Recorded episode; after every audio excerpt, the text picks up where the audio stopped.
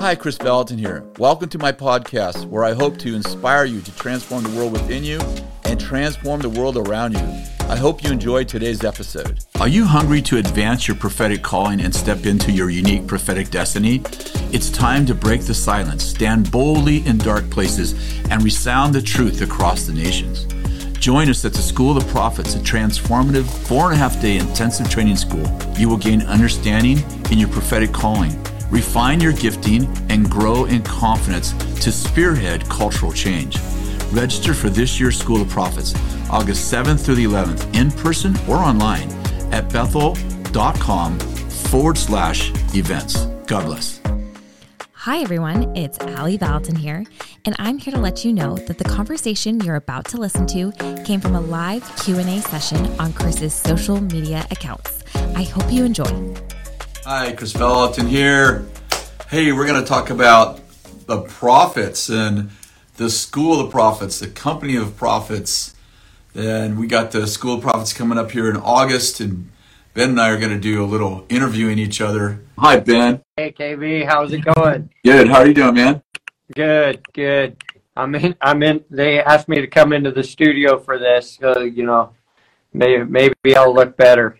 You are big time, bro. Your hair looks nice. I like it. Thanks. You know, I uh, I cut it recently. I'm gonna turn up my volume so I can hear you better. Oh, that's good. Good. Yeah. Well, hey Ben, we got the School of Prophets coming up here. What is the dates? Uh, it's probably right here, right? Yep. It's not on here. Oh, here it is. The School of Prophets, August 7th through 11th. I, I should know that by heart. 7 11, Ben. 7 11. Yeah, we're And, excited uh, about this year. Yeah. yeah, We are. I, I think it's an extraordinary, it's going to be an extraordinary time because of, you know, everything that's happening with the momentum that we're gaining in, you know, in, in our nation and nations around us. People really getting desperate and desperate people always win. And as we've been talking about lately, how the Lord always sends his prophets when he's shifting culture. There was, you know, Abraham, there was, uh, uh, you know, Elijah, Elisha, uh, Daniel, Joseph, Esther, all these people who are prophets. The, and then the, the, you know, when the Lord pours out his spirit in the New Testament, first thing he does is say, the last days I'm going to pour out my spirit on all flesh and they shall prophesy. So, you know, here we go. We're, we're, uh, we're talking about culture. Ben, give us a brief, uh, like, how did you know that you were called to be a prophet, Ben? Like, was that from birth? Yeah, not not from birth. I mean, I had encounters when I was young, uh, two specific encounters that kind of sent me on the path of this. But uh, you know, I wouldn't have said it was, uh, you know, I was going to be a prophet. You know, I was reading Proverbs eighteen twenty one at eight years old, and I read, "Life and death are in the power of the tongue, and those who love it will eat of its fruit." And immediately, it was the first time the logos actually became rhema to me and it felt like god was speaking to me. He said ben i want you to speak life. And so i dedicated myself as a young man. I want to speak life as much as i can. And it was it i you know i didn't know that there was such thing as prophets and stuff back then. You know i was reading them in the bible. And then another uh, encounter i had just really sent me on this journey of that. And then years later, as I continued to develop this thing, I wasn't trying to become something. I was just trying to be me, be sensitive to the voice of God, and continue to operate in that. God began to open more and more doors. I had more and more encounters. You know, I've shared with you, Kris, I had a dream some years ago where I was sitting in my old uh, Oldsmobile car in this dream, and Jesus was in the driver's seat, and I was sitting in the passenger seat. And Jesus says, Hey, here comes your father. And I look over, expecting to see my dad walking up to the car, but it wasn't. It was you, Kris Vallotton. And back then, you know, I, I we we had relationship, we knew each other, but we didn't have a father son relationship in the prophetic. And it wasn't till years later where that came about. But I think, you know, there's a lot of people running around, Kris, you know, wanting the title of prophet. Yeah. And uh, I, I think it says eagerly desire spiritual gifts, but the the office gifts, you know, the apostle, the prophet, the pastor, teacher, evangelist, these are gifts of Christ, and Christ chooses those. And I would encourage anyone who's hungry for this and want to learn more, School of the Prophet is going to be a great place for that. But not just that. Hey, why don't you just be full time being a child of God? You know, whatever your name is, that's that's a full time job. Kris sure. Vallotton, that's a hundred percent full time job to be Kris Vallotton. Ben Armstrong, hundred percent full time job being that, and then God works that out. But I think there are some things you can do to kind of line up with that. You know, I Kris, I I'm always thinking as well with this. You know, we're getting older and older, right? In this whole thing in the prophetic. Well, you maybe not you, but me. Old I'm going to be turning 50 in a month. Um, so I'm I'm not a spring chicken anymore. But you know, I think about it. What would you give as advice to some of the younger prophets coming up? Like, what are some of the pitfalls? What are some of the most important things you would tell a, a young Kris Vallotton right, when he was coming up? yeah, be patient, right? Then we both have had that challenge, right? Be patient. Yes. And um, and I, I like how you open the question because it is true. Jesus is the one who chooses prophets. So I think that the challenge in any of the office gifts, you know, is that people, um, all of us, we like we someone, you know, we have a private encounter or we have a public. Someone calls us out and it's like, you know, here it is. Let's go. We got this down. You know, we're ready. Kind of like I'll take the job. You know, uh, uh, and I think that it's it really is. I think the biggest challenge. Well, there's two challenges that I see, Ben. You probably would agree with this. One is the person who never gets off the couch, no matter how many, you know, they, they just never become responsible for their call. And the other is probably more uh, in our realm is probably more often is that the person gets there too early. And yep. then they get their hands slapped and then they're kind of in this mode of, well, the church, the church, and the church becomes their enemy. And they find themselves outside the realm of um, of the other gifted people, right, Ben? Yeah. And they end up in school of prophets, some of them very jaded against the church. Yeah. Then you hear their stories and you're, you know, not all of them, but some of their stories are this story I just told. Yeah, hey, you sort of didn't use wisdom, kind of went and told your leaders, hey, I'm a prophet. I had this encounter and three blue angels flew over me. So uh, when am I going to be leading the church here, you know? And, and, you know, rightfully, people get afraid of that. What's interesting to me, Ben, we've talked about this a lot privately, but people will say, uh, and this is very common in the church, right? They'll say, I, I, I don't think that we, sh- I, I don't think that we should carry the title of apostle or prophet. Yeah. And I'm like, well, is it really the title or is it the stigma of the challenges that seem to go with those two titles? Because I rarely hear anybody saying, I don't think we should call people pastor. Totally. I don't think we should call people teacher. I don't think we should call people evangelist. But I think the stigma, and this is part of why we have school prophets, right, yep. Ben? It's like the stick. We're trying to get that stigma healthy, where we can bring apostles and prophets in, and it doesn't feel like it's dangerous to acknowledge that someone's a prophet. And by the way, if you're listening to this, we don't call each other by titles, but we don't even call each other Pastor Kris, Pastor Ben. I mean, we just relate to each other as, as people. And the only times we talk about being a prophet is when it's, you know, Jesus said, if you if you receive a prophet and name a prophet, then you receive a prophet's reward. So we do feel yeah. like there is value at times in describing our office gift in an appropriate culture and appropriate um, conversation. So yeah, we're not absolutely. afraid to say that, right? Yeah. What, what what do you think, Ben? I mean, you're almost 50 now, so I mean, it's a question that I could start asking yeah. you. I couldn't ask 10 years ago, maybe, but yeah. Well, I, I think it, it, what you hit on, patience is always the hardest thing. You know, we're well, as young prophets, I think one of my biggest difficulties was I could see your future for you, and then I would try to prophesy you into that long term future. And I was always frustrated with the process. So I'm always trying to get people into their future.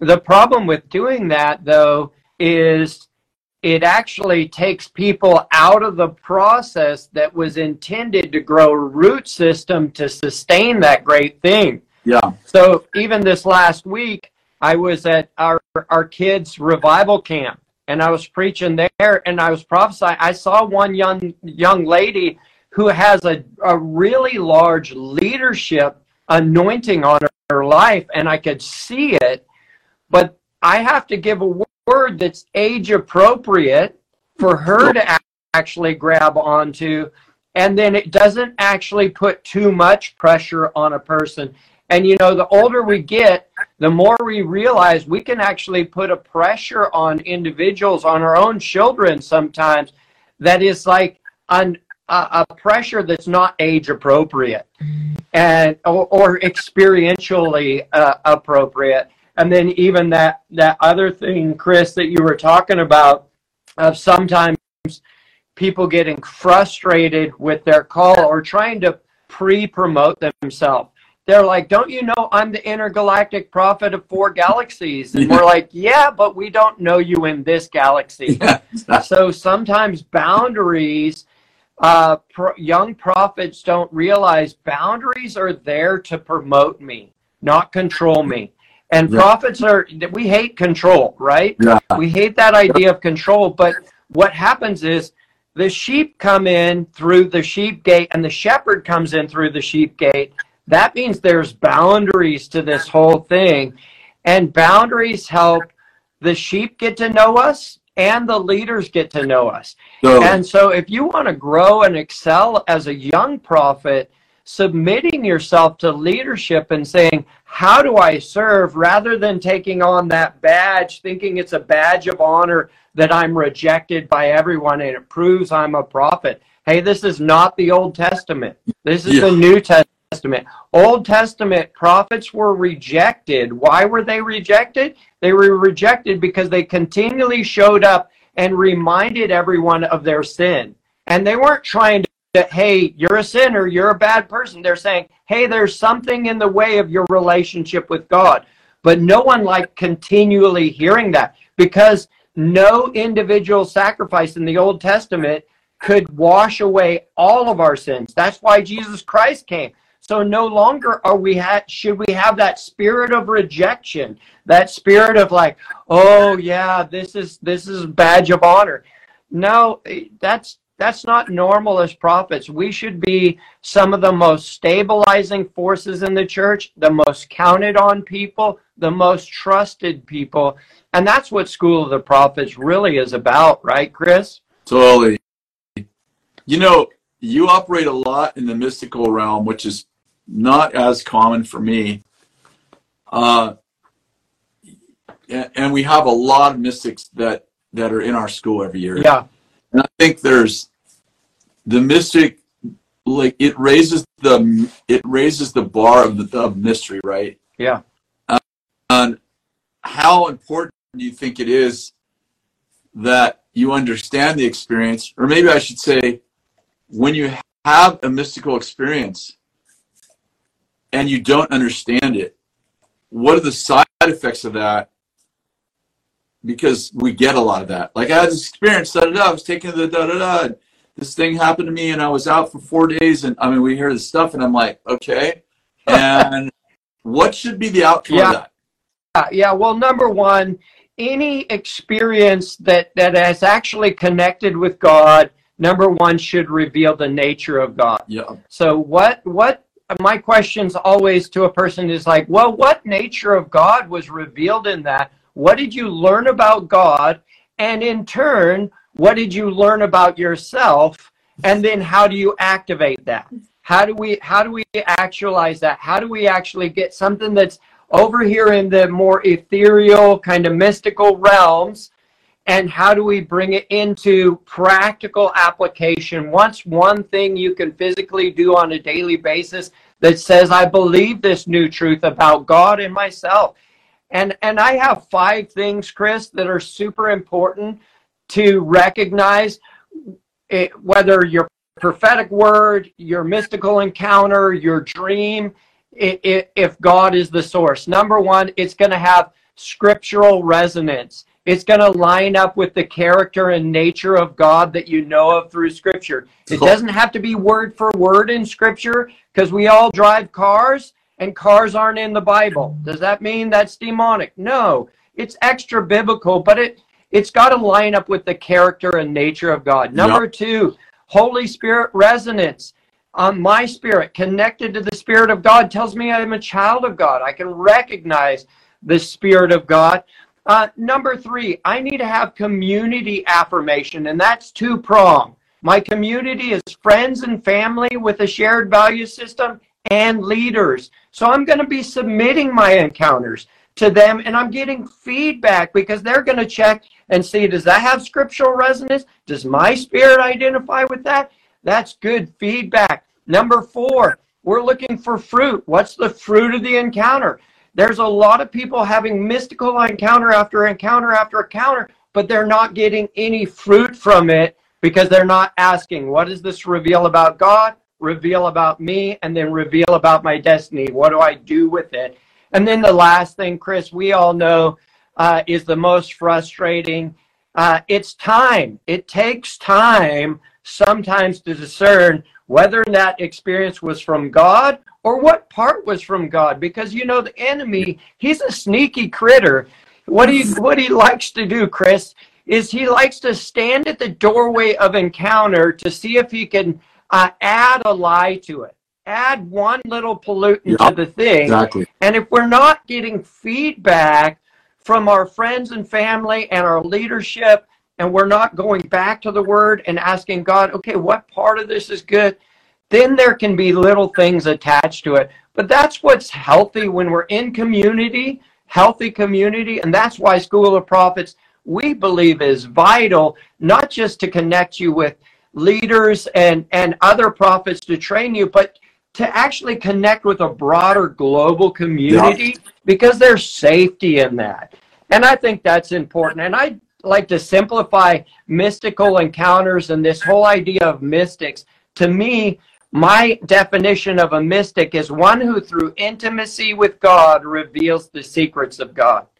And we all get access to intimacy with God, and we'll get, you know, secret things. You know, Kris, a lot of times comes to you in a revelation when you're sitting in the bathtub. Mm-hmm. I would call that a mystical encounter. Mm-hmm. You know, I, there's there's different things. We can actually have a mystical encounter while we're reading the Bible, and all of a sudden it leaps off the page. It comes alive to us. So those are some of the things I would say. I know, Kris, you are um, you are you're operating in a lot of different spheres in the prophetic. And I know you and I are aren't always the same. We do crossover in some of the different areas, but how do people discover what's my sphere of influence in the prophetic? Where do I fit? Where where should where is my gift most appropriate? Where does it fit best? Yeah, I think a few things. What's your passion? Um, where's your favor? And where's your faith? That's good. And I, I think those those three things. I mean, they're not the only only ways you tell, but I think that um, I think those three things line up, kind of like the planets line up, and yeah, and I think that you start to have invitations there.